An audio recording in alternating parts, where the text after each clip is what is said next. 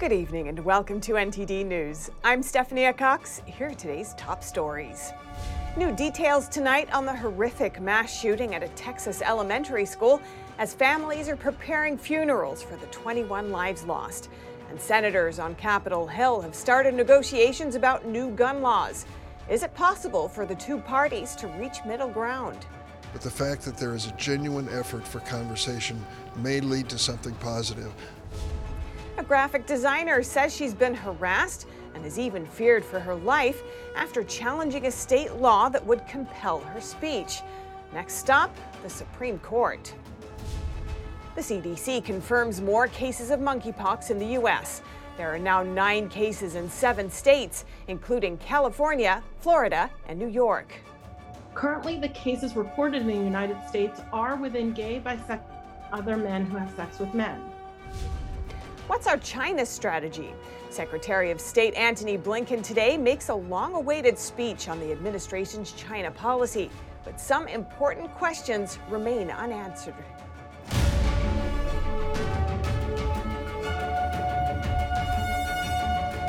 Texas officials today spoke at a news conference to fill in details about the police response to the devastating mass shooting.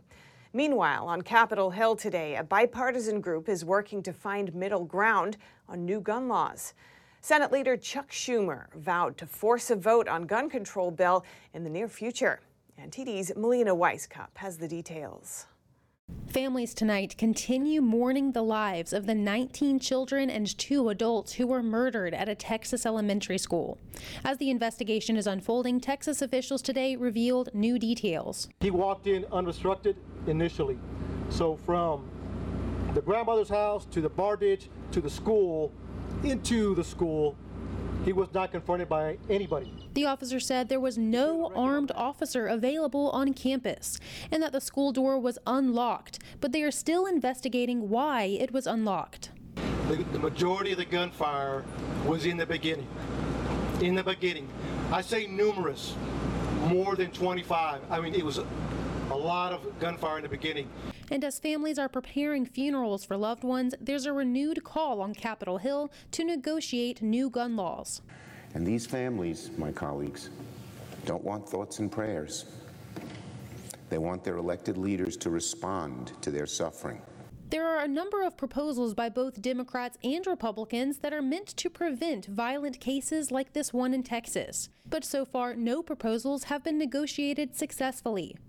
Now, senators are reviving talks to find a middle ground on gun laws that both parties could support. But the fact that there is a genuine effort for conversation may lead to something positive. I'm keeping an open mind. I'm, I'm reading some Republican bills that uh, had been rejected before and saying, well, is there a germ of possibility here? A bipartisan group met today to sort out how they'll move forward on these negotiations. There are two main proposals that the senators are looking at. One is expanding background checks for gun buyers. Even though it hasn't happened in too long a time, we feel an obligation to give it a chance. Another proposal is red flag laws. These would prevent people who are deemed to be a danger from having firearms. Variations of red flag laws are already used in 19 states, including Republican states Florida and Indiana. And Senate Leader Chuck Schumer today vowed to bring to the floor gun safety legislation once the Senate comes back from the recess next month. But he didn't specify which piece of legislation he would bring to the floor, whether that be expanded background checks, red flag laws, or some other form of gun control legislation. And while that bipartisan group has revived those negotiation talks, it's questionable, especially under this new pressing deadline, if they could reach a deal that could garner the 60 votes needed to pass the Senate. Reporting in Washington, D.C., Melina Wisecup, NTD News. And the Uvalde community, including the families of the shooting victims, are demanding answers. They want to know why law enforcement took so long to stop the gunman. NTD's Grace Coulter has the details. According to the information I have, he went in at 1140. He walked, and I'm going to approximate. Texas officials said this afternoon that local police entered Robb Elementary School four minutes after the gunman and then withdrew after multiple gunshots were fired at them. But it wasn't until one hour later that a Border Patrol tactical team rushed the building and shot the suspects dead. Heartbroken family and community members are seeking answers. They want to know why officers didn't re enter the building sooner and rush the classroom. But today, no answers were given. Officials say they do not yet have enough information. A distressing video taken during the shooting captured the harrowing pleas of parents and other onlookers begging officers to go inside and protect the kids. One officer can be seen physically restraining an onlooker, others preventing bystanders from entering the school. Javier Cazares, whose daughter died in the attack, told the Associated Press he was among those outside the school. He said he raised the idea of charging into the school with several other bystanders, since he said the cops aren't doing anything like they are supposed to. He told the outlet that more could have been done and said police were unprepared and should have entered the school sooner. Every minute, every second counts. Stephen Rogers is a retired New Jersey police lieutenant who was part of the National Joint Terrorism Task Force. He told NTD that while he commends the officers' brave actions, he finds the time delay both disturbing and troubling. All my years in law enforcement, we were always trained uh, that the police officers are trained to go into and toward the uh, suspects and, and not wait. Because if you wait, uh, you're ending up seeing a, more of a tragedy than what it could have been. Now, certainly, I'm not going to accuse anyone of not doing their job. I, I, think they did their job to the best of their ability. But somewhere along the line, uh, something fell apart. And uh, I believe that maybe they have to do a little bit more, or maybe much more training with regard to a rapid response uh, in a uh, active shooter situation like this. Rogers says questions need to be answered so law enforcement can learn from any mistakes that may have happened. An investigation to uncover what exactly took place is currently underway. NTD will keep you updated as more details emerge. Grace Coulter, NTD News.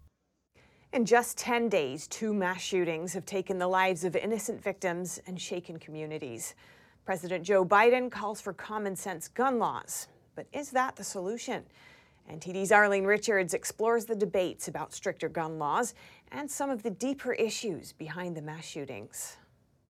Two mass shootings, two different states, one with strict gun laws, the other not so strict. Who's right? Who's wrong? President Joe Biden urges stricter gun laws across the nation. As a nation, we have to ask when, in God's name, are we going to stand up to the gun lobby? I spent my career as a senator and a vice president working to pass common sense gun laws. We can and won't prevent every tragedy, but we know they work and have positive impact.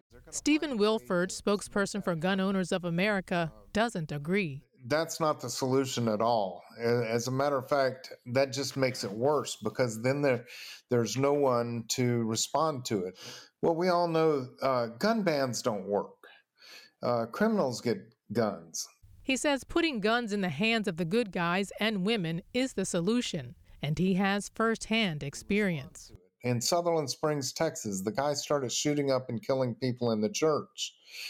I grabbed my own AR 15 out of my safe and I ran across the street and I engaged the shooter. And my gun, or the, the gun in the hands of a good guy or woman, is never the problem. It may be the solution.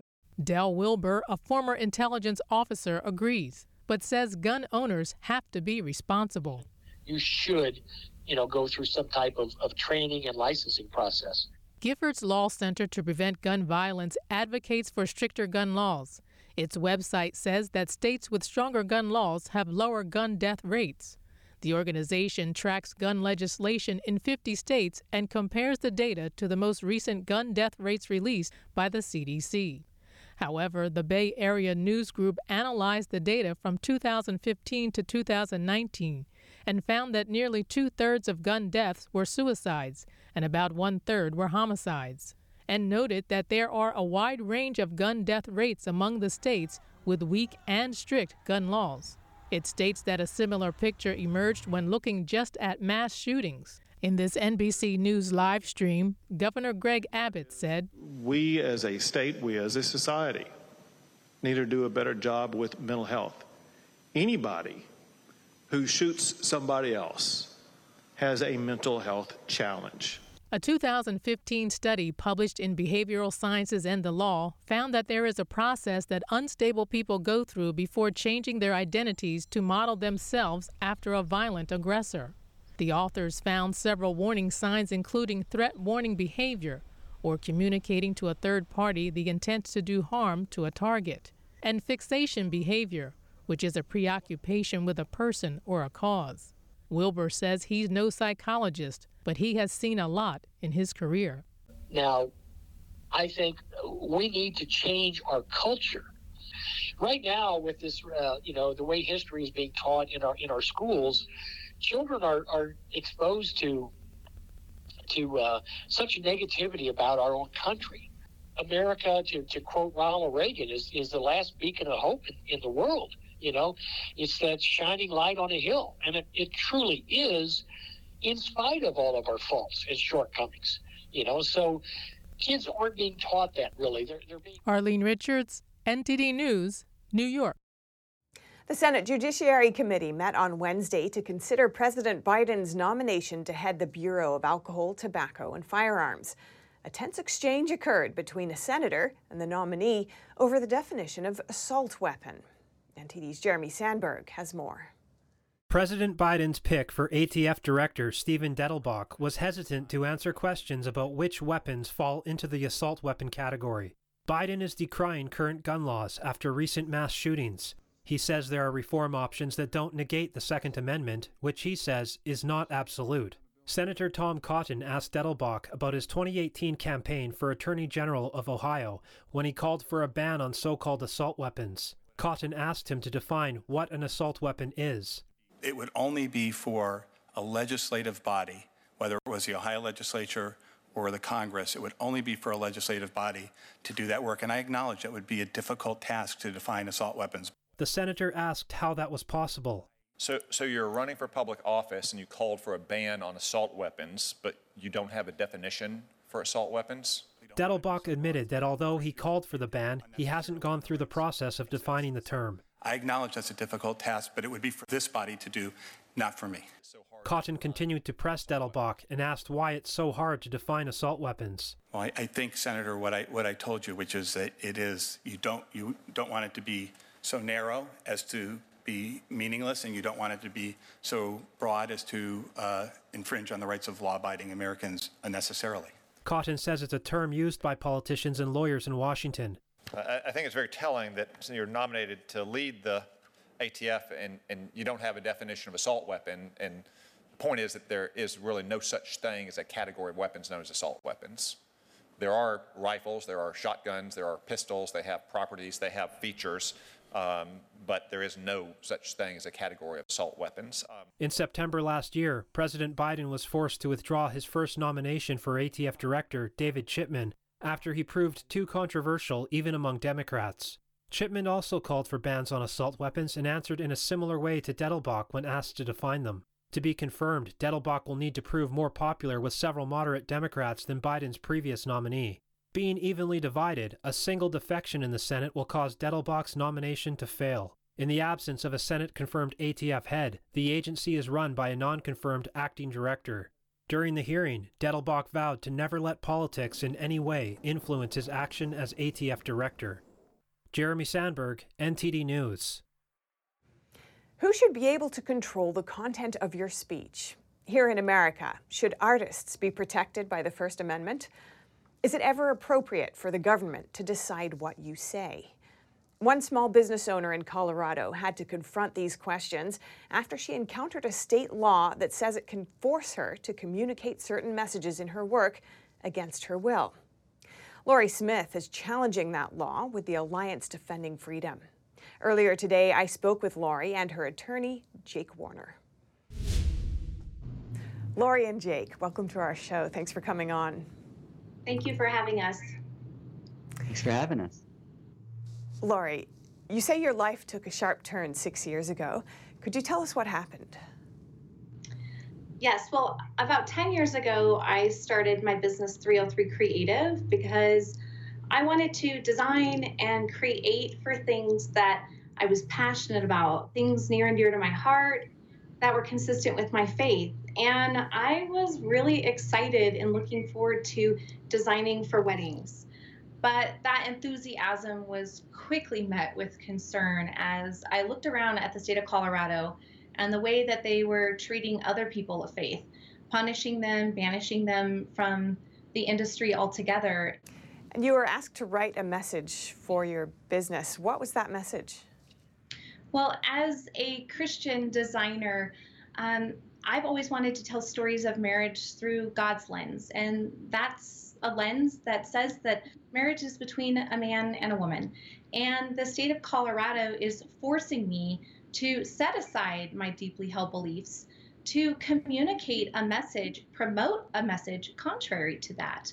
And, uh, you know, I, I, work with all people. I always have. And I've worked with people from the LGBT community. It's never about the individual that's requesting a message, it's always about the message I'm being asked to promote and celebrate that determines whether or not I can design a project. And you say you've had threats and even feared for your life and the lives of your clients after declining one of these um, projects. What's that been like? This has been a roller coaster, a roller coaster that has been going now for five and a half years. And while I have received quite a bit of support, um, I never thought that standing to protect my rights would yield in such vile hate filled responses. I received phone calls, um, emails, messages through my website, snail mail, uh, just about every outlet I've received some sort of threat of some kind. And Jake, Lorie started challenging this Colorado law many years ago. What's the latest update? We appealed up to the U.S. Supreme Court. Uh, a few months ago, a lower court ruled that the government could force Lorie to express messages that she doesn't agree with. Um, and what's at stake here is the right of every American to say what they believe without fear of government punishment. And we're thankful that the U.S. Supreme Court has decided to hear Lorie's case. We expect oral arguments to be held later this fall, and it's a critical case for all Americans. The government should not force anyone to express messages that go against their deepest belief. And the principle that would protect Lorie in this case would protect even those who disagree with her on life's biggest issues. For example, we don't think the government should force a web designer who identifies as LGBT to be forced to create websites celebrating Catholic views of marriage, nor do we think the government should force the New York Times to uh, publish pro Trump advertisements. The free speech rights of all Americans are at stake, and a win for Lorie is truly a win for everyone. Lorie Smith and Jake Warner, thank you for joining us. Thank Thanks you. A lower court last year ruled two to one that Colorado had an interest in protecting members of marginalized groups. But the dissenting opinion on this panel, in this case, it called the ruling staggering and unprecedented. It said the Constitution protects Lorie from the government telling her what to say. And in health news, the CDC says they've identified nine monkeypox cases in the U.S. as of Wednesday. They are in seven different states. All cases are among men who have sex with other men. Here are the details. The CDC said Thursday they've identified nine cases of monkeypox in the following states as of Wednesday California, Florida, Massachusetts, New York, Utah, Virginia, and Washington. Currently, the cases reported in the United States are within gay, bisexual, other men who have sex with men. The CDC has now issued a travel alert advising all travelers to avoid close contact with sick people and wild animals. The agency says the risk to the public is low, but people should be aware of any unexplained rashes. I want to emphasize that monkeypox is a really a skin to skin contact transmitted um, event. And so, if you have an active lesion on a part of the body and that comes in contact with someone else's body, that's how monkeypox is spread and transmitted. The CDC official says she's not sure if monkeypox will become a major health concern in the U.S., but that they are working to contain it. The World Health Organization says more than 250 people in at least 16 countries have monkeypox. Most are in places where there's usually not an outbreak. Reporting by Allison Lee, NTD News. The Secretary of State today made a long awaited speech explaining the administration's China policy. What did he say, and what remains missing? NTD's Iris Tao has more. Despite Russia's invasion of Ukraine, the U.S. is making clear that China remains the greatest threat to world order. Even as President Putin's war continues, we will remain focused on the most serious long term challenge to the international order, and that's posed by the People's Republic of China. In a Thursday speech, Secretary of State Antony Blinken articulated the Biden administration's China strategy in three words invest, align, compete. That means to invest domestically, work with allies, and outperform China in key areas. The goal is to defend global rules against China's behaviors. We cannot rely on Beijing to change its trajectory. So, we will shape the strategic environment around Beijing to advance our vision for an open, inclusive international system. Blinken also called out Beijing's unfair trade practices, human rights abuses, and aggressive actions in the South China Sea. That said, so he was pointing these things out, but not giving any real sense or concrete uh, specifics of what you're actually going to do. Grant Newsham, a senior fellow with the Center for Security Policy, says Blinken failed to outline specific actions. The Chinese communists would listen to this and say, okay, uh, and you're not, that's all? You're not going to do anything? Well, we're going to keep pushing and pushing and pushing. And Blinken notably said the U.S. is not seeking a Cold War with China, adding, We do not seek to transform China's political system. Secretary said, We don't want to change the Chinese communist system. Well, the Chinese are sure out to change ours. And you didn't see any real sense of urgency or concern. The Secretary of State did not mention how the administration will handle trade disputes or whether it will lift the Trump era tariffs on China. Reporting in Washington, D.C., Iris Tao, NTD News. A group of bipartisan senators is urging President Biden to keep Section 301 tariffs in place to continue targeting China's unfair trade practices. These lawmakers are concerned that the Biden administration has publicly signaled to lift the tariffs and they say that's exactly what the Chinese Communist Party wants. The Trump administration reached a phase one agreement with China in 2020, but China has failed to comply with it. These senators are urging the Biden administration to hold China accountable based on the agreement. Led by Republican Senator Rob Portman, eight other senators from both parties signed on to the letter. And coming up, New York's governor wants to raise the age limit for owning guns following recent shootings. NTD's Arian Pazdar spoke with an assemblyman who says New York City shows that strict gun laws don't always work. And Goodfellas actor Ray Liotta dies at age 67. He was in Dominican Republic filming a new movie. Find out more in just a moment here on NTD News.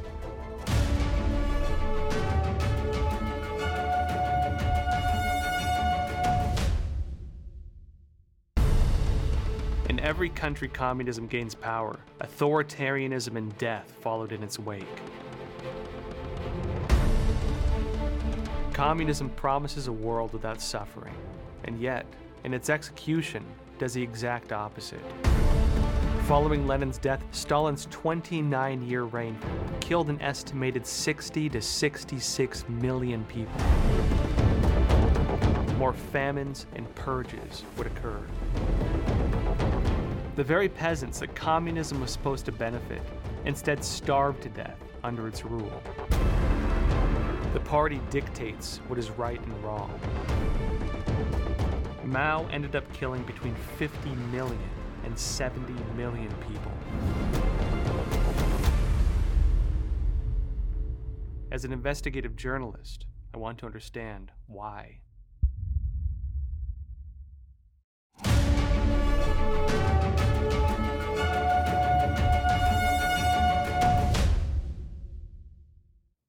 New York's governor wants to raise the minimum age requirement for owning guns following the Texas school shooting.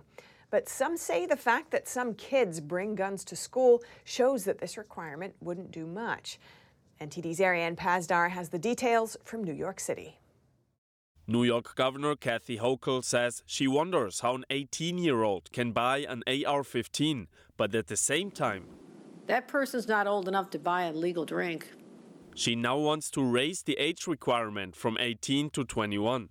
In New York City, the mayor says he wonders why so many kids under the age of 18 are in possession of guns. We've recovered 20 guns in schools, 20 guns in school in the start of the school year.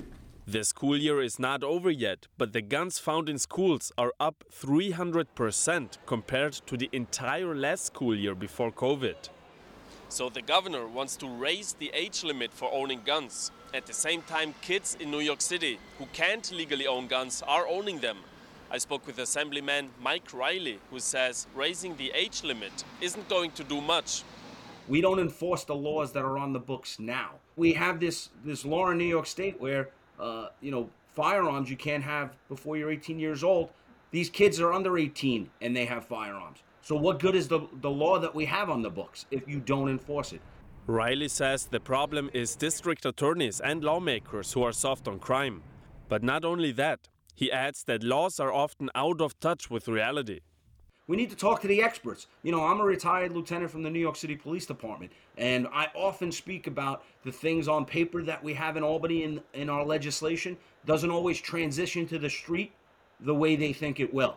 So the problem is we forget to talk to the professionals. The mayor wants to tackle the gun problem in New York City schools by bringing in modernized metal detectors, which don't have security lines. Arian Pazdar, NTD News, New York. Law enforcement officers in Texas have been able to recover 70 missing children over the past month. Some of the children had been victims of sex trafficking or physical abuse. This was an operation involving multiple agencies, including the Department of Homeland Security and the Texas Department of Public Safety. The operation ran from late April to mid May. The officers rescued the children in El Paso, Midland, Ector, and Tom Green counties in West Texas, as well as in Colorado and Mexico. Authorities say some of the children had been runaways, and many were lured away by online predators. The children they rescued were as young as 10. An official says when children feel secluded at home, some of them will go out and meet people from online without realizing these individuals are trying to harm them. Actor Ray Liotta passed away in the Dominican Republic on Wednesday night at the age of 67. He was best known for playing mobster Henry Hill in Goodfellas and baseball player Shoeless Joe Jackson in Field of Dreams. Liotta was in the Dominican Republic to film a new movie called Dangerous Waters. Representatives for Liotta say he died in his sleep. Liotta is survived by a daughter, and he was engaged to be married. Liotta was born in New Jersey in 1954 and was adopted out of an orphanage at six months old. The actor had his first big movie role in the 1986 movie Something Wild. That landed him a Golden Globe nomination. Actors who've worked with Liotta are reacting to his death. Lorraine Bracco, who played Karen Hill in Goodfellas, tweeted that she was utterly shattered to hear this terrible news. And if you have any news tips or feedback for the show, you can email us at eveningnews at ntd.com. And coming up, the Los Angeles sheriff is facing an investigation into deputies who apparently behave like street gangs. Witnesses testified that deputy gangs are still active, but the sheriff says the hearing was orchestrated to influence the elections. And in the NBA tonight, upstart Dallas tries to stave off elimination again. NTD's Dave Martin breaks down what worked for them in Game 4. That and more coming up on NTD News.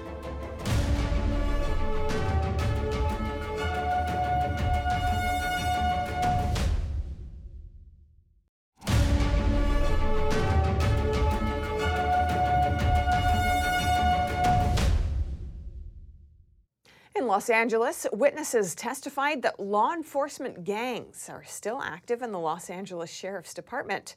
But the sheriff condemned the proceeding as wildly unconstitutional and bizarre theatrics.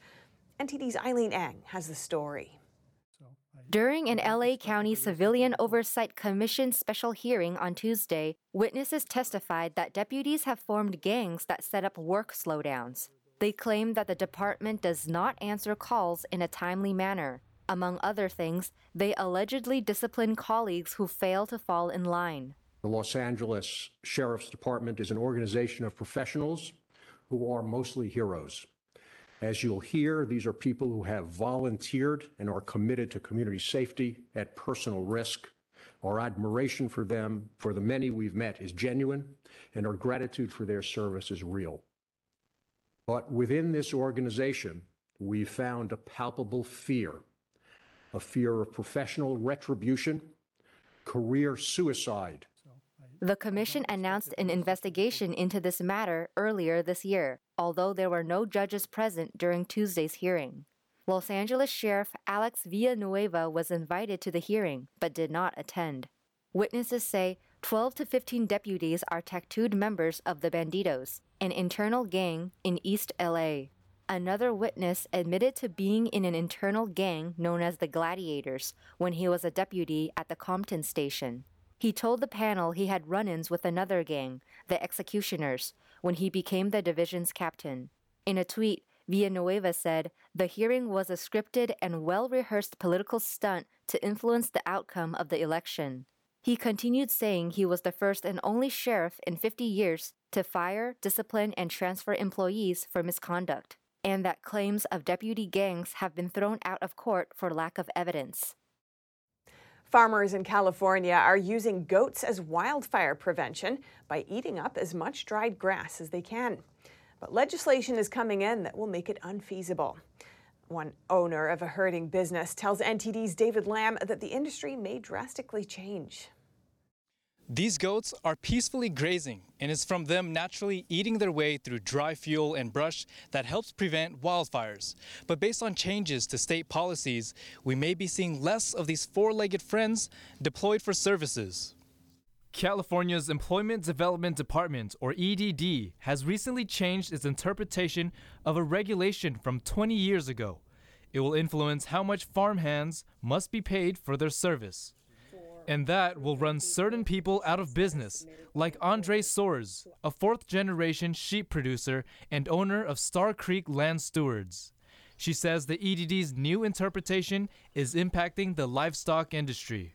Very recently, the EDD has arbitrarily interpreted the regulations um, to indicate that those herd, those employees that are coming to herd goats suddenly and no longer fit into the same wage structure that they have been approving them for decades. According to her company website, shepherds are responsible for the health of their herds, setting up fencing, and moving the herds. Soares says her employees would make more money than she does. She said it's simply not affordable. But rather, they say that those herding goats um, need to be paid under a different wage structure, which comes out to be $170,000 per year for that one employee. That $170,000 per year is four times the current structure that they've been approving these um, employees under. In a letter dated May 16th by Assemblyman James Gallagher, a dozen lawmakers urged the Department of Industrial Relations and the EDD to reverse the new classification between the herders. She told NTD that sheep and goats are managed the same way and often together in California, and the work to do so is the same. Right now, as a result of this arbitrary interpretation by um, our bureaucracy, the EDD in California, there are employers right now who are without employees to manage their, their livestock. Goats have been traditionally used to clear land and can treat landscapes where conventional machinery cannot, such as steep terrain. According to Soares, sheep and goats in California remove about 550,000 tons of vegetation annually. She's calling on the EDD to retract their interpretation, adding that California could be entering a devastating fire season, making the state's carbon climate goals counterintuitive. NTD reached out to California's EDD for comment. David Lamb, NTD News, California. One of the largest aircraft operators in the world is getting sued over its vaccine mandate. The prosecutor tells NTD News they're going for all the major airlines, too. NTD's Phil Zhou has the details. A group of pilots and flight attendants are planning to sue all major airlines for enforcing the vaccine mandate arguing that it violates their religious and medical rights. For the unvaccinated, there have been, you know, threats, um, harassment, coercion, you know, intimidation. Josh Yoder is the co founder of U.S. Freedom Flyers, a group defending medical freedom. He's a major airline pilot himself. Back in the early days of this, people were terrified. Um, they, they, were they were absolutely terrified. You know, they had to choose between taking a jab they didn't want with known side effects, or perhaps against uh, their religious beliefs. Um, they had to choose between that and, and their jobs. You know, and, and this is just unconscionable. This isn't uh, this isn't the American way. The group has just filed a lawsuit in federal court against Atlas Air, one of the largest cargo carriers. But this is just the beginning. It's planning to sue a total of 18 major airlines. A lot of people's lives have been ruined, and now they're standing up, and we all need to. Marine Steele is a spokesperson for John Pierce Law, the firm leading the case. Not only are these pilots being put in danger and flight crews being mandated to take a shot that is killing them and causing physical harm, the passengers are put in danger because we're flying with an unsafe flight crew. Steele says she has spoken to hundreds of pilots and flight attendants the evidence, she says, it's overwhelming. Another one, another pilot died, young guy in his early 30s. Um, you know, two weeks after getting another booster, he, he drops dead of a heart attack. Never had heart problems in his entire life. Steele says they'll be filing another lawsuit against United Airlines by the end of this week this um, far surpasses just the aviation industry. And when we, when we, can make examples out of these corporate giants, it's also going to have um, a, a, resounding impact around the world with other large companies who, who think that they can just walk all over their employees. Besides the airlines, the group is also suing the FAA, Federal Aviation Administration, and the DOT, Department of Transportation. NTD News reached out to Atlas Air for comment, but did not get a response by airtime. Phil Zhou, NTD News. Twitter will pay $150 million in penalties after it was accused of using people's information to help companies create targeted ads. The DOJ says that for over six years, Twitter deceptively told users it was collecting their phone numbers and email addresses for security purposes, leaving out the part about the ads. The DOJ says over 140 million people were affected and that it boosted Twitter's primary source of revenue, out of the $3.4 billion in revenue it made in 2019, 2.99 billion came from advertising. The fine is only around 30% of Twitter's net profit for the first quarter. And now for your sports news, here's NTD's Dave Martin with today's top stories. Tonight in the NBA, Golden State can reclaim their one-time grip on the Western Conference again and advance to the NBA Finals with a win at home over Dallas. The Warriors, who made the finals five straight times from 2015 to 2019, while winning three NBA titles, still lead the Mavericks 3-1 after dropping Game 4 on the road Tuesday. No NBA team has ever come back from a 3-0 deficit to win. The Mavericks, meanwhile, won the last time out with their pick and roll dominated offense centered around Luka Doncic and his ability to exploit mismatches. The 22 year old superstar leads all postseason players in scoring at 32 points a game. On the injury front, Golden State's Otto Porter is questionable for tonight's game with a foot injury. Andre Iguodala is out with a neck injury, and Gary Payton II is still sidelined with a broken elbow.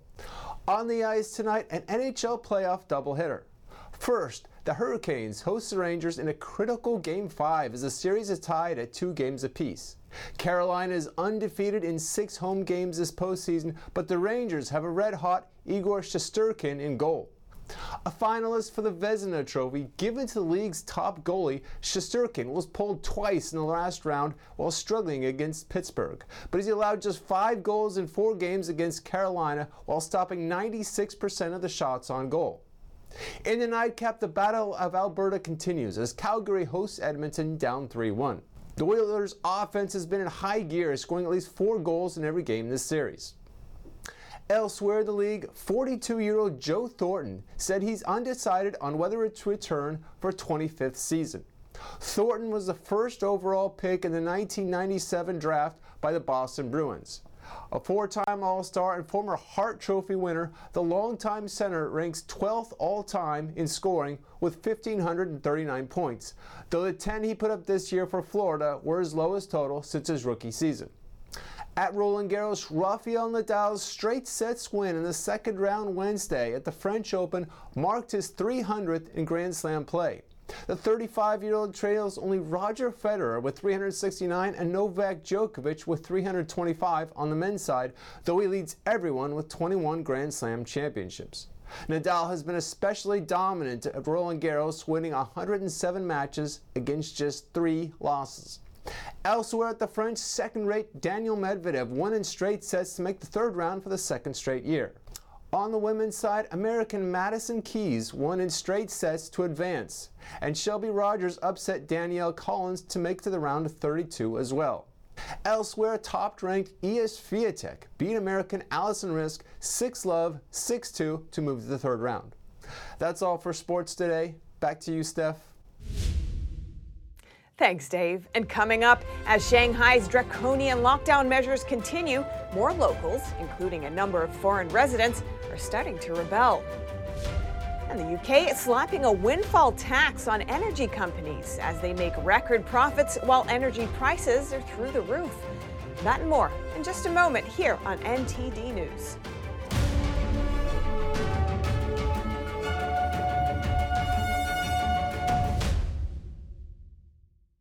Navigating a world of economic madness, you need to have the right guide. What do today's decisions mean for your tomorrow? We ask why. What's the alternative? Uncover the deeper reasons and the hidden influences, and highlight the real opportunities for profit. At NTD Business, we connect the dots for you. Good evening.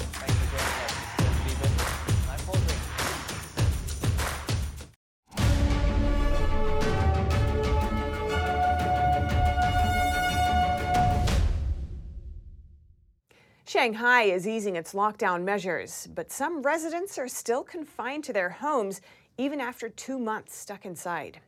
The extended stay at home order now has some locals, including a number of foreigner residents, starting to rebel. Groups of them in several neighborhoods have been spotted breaking out of sealed gates to escape in the last week. Let's take a closer look. Over a hundred residents gathered in their neighborhood in Shanghai's Xuhui district over the weekend. They removed the chain sealing the courtyard's entrance on Sunday night, then walked to the neighborhood committee's office to protest lockdown measures.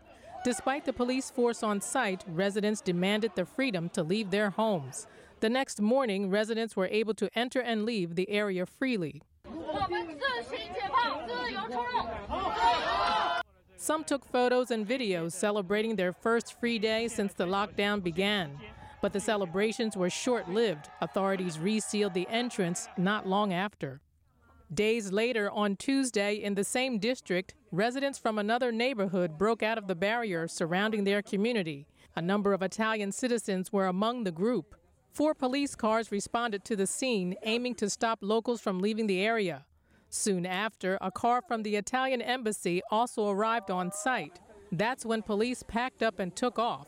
After the officers departed, residents could go out freely. 为什么领馆的车来他们就撤了？他们怕国际形象吗？哦，领馆到了才，你看领馆到了，你看全部走。 Also on Tuesday, a protest sparked in another neighborhood in the same district. Residents there, including foreigners, participated, and the neighborhood's lockdown orders were later lifted. The UK is imposing a windfall tax on energy companies, reversing its previous decision.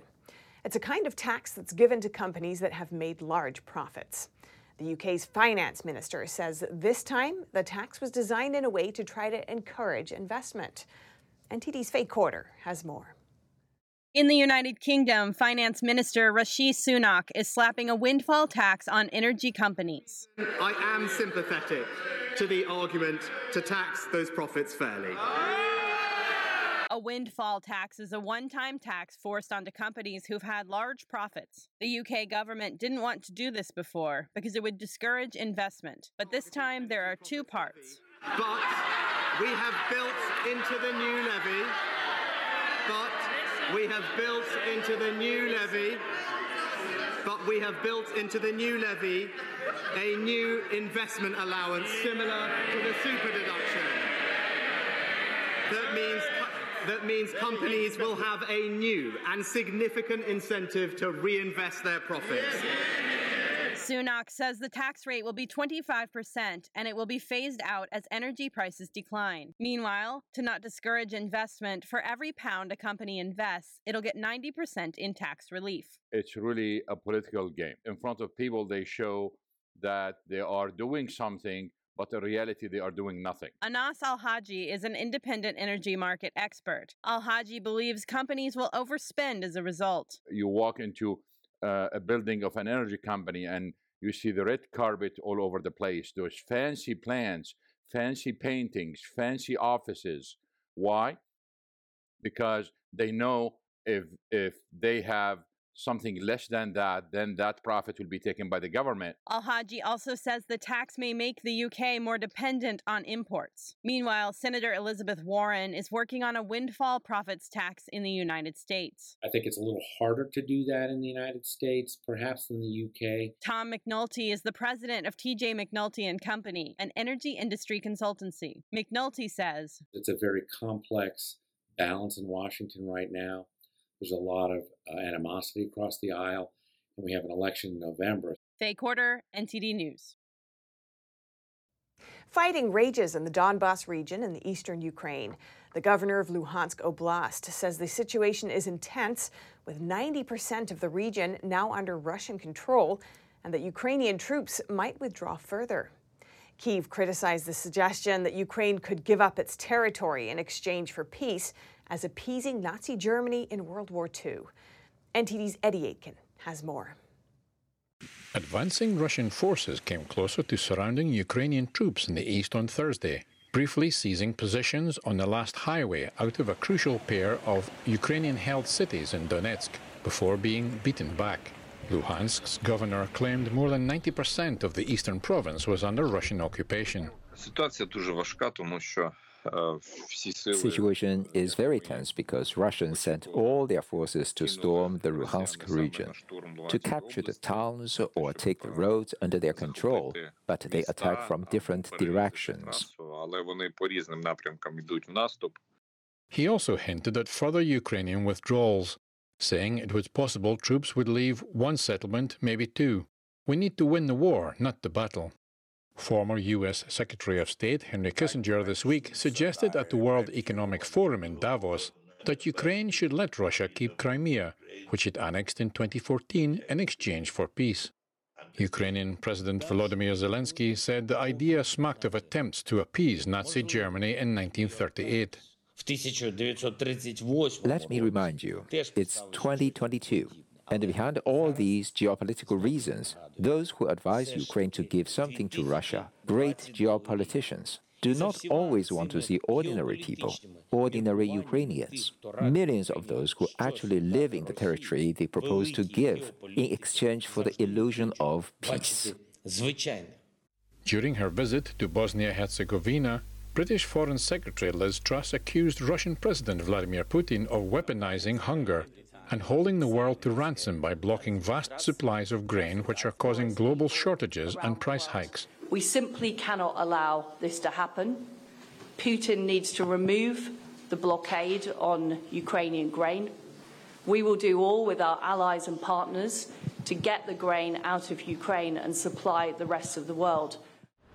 Two Russian soldiers accused of war crimes in Ukraine appeared at a second trial hearing in a town in the northeast of the country. They are charged with shelling civilian infrastructure with a multiple rocket launcher and both pleaded guilty. If convicted, the servicemen could face up to 12 years in prison. Russia's foreign ministry said on Wednesday a tribunal would be set up in the self-proclaimed Donetsk People's Republic to put the Ukrainian fighters who held out inside Mariupol steel plant on trial. Eddie Aitken, NTD News. Coming up, over 37,000 American flags are planted in Boston Common ahead of Memorial Day. They represent Massachusetts service members killed in action throughout U.S. history. Stay tuned for more after this short break.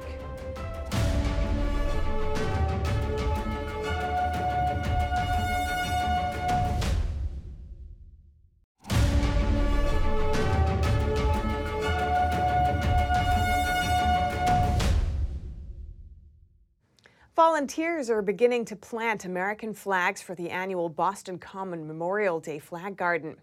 Each flag represents a service member from Massachusetts killed in action since the Revolutionary War. NTD reporters were there Wednesday. Let's take a look. Volunteers are planting over 37,000 small U.S. flags in Boston Common leading up to Memorial Day next Monday, May 30th. Flag planting began on Wednesday and will finish on Thursday. Staff Sergeant Brendan Bambury from the Army is among the volunteers. This weekend is a very special day. Uh, we're honoring all those who made the ultimate sacrifice uh, throughout our, our wars in the past. Uh, so you have a lot of surviving Gold Star families here, uh, remembering their families. Uh, we're just here to support them. The flags represent over 37,000 service members from Massachusetts who have been killed in action since the War of Independence. This is the 13th year of the flag planting event, which is organized by the Massachusetts Military Heroes Fund. Steve Kerrigan, co founder of the organization, spoke to NTD about what they do. We are a fund that was created um, about 13 years ago, 14 years ago. We support families of uh, fallen service members who gave their life since the September 11 terrorist attacks uh, from Massachusetts. There are 388 uh, uh, men and women who have uh, lost their lives in service. And so we support those families uh, through financial support, behavioral support, programmatic support. Volunteers helping to plant the flag shared with NTD why they are here and how they feel about volunteering for this event. So I want to take part in the, the community and, and help plant flags, raise awareness for, for veterans, Memorial Day, Gold Star families, and uh, yeah, just want to donate some time to helping out the community. Really like being part of this day. It's, it's, again, it's a gorgeous day to be out here and give back. If you look, just seeing the flags across the common is amazing, amazing visual. I love it. It's amazing. It's a great experience, and I've never done before. I'm having a good time, and I'm so happy to do it, and I get the opportunity to do it. Massachusetts Governor Charlie Baker will be joining a ceremony at the Flag Garden on Thursday. The last 388 flags will also be planted on Thursday, and they will represent the 388 Massachusetts service members killed in action since 9 11. And once again, if you have any news tips or feedback for the show, you can email us at eveningnews at ntd.com. And that's all for today's news. Thanks for tuning in. I'm Stephanie Cox.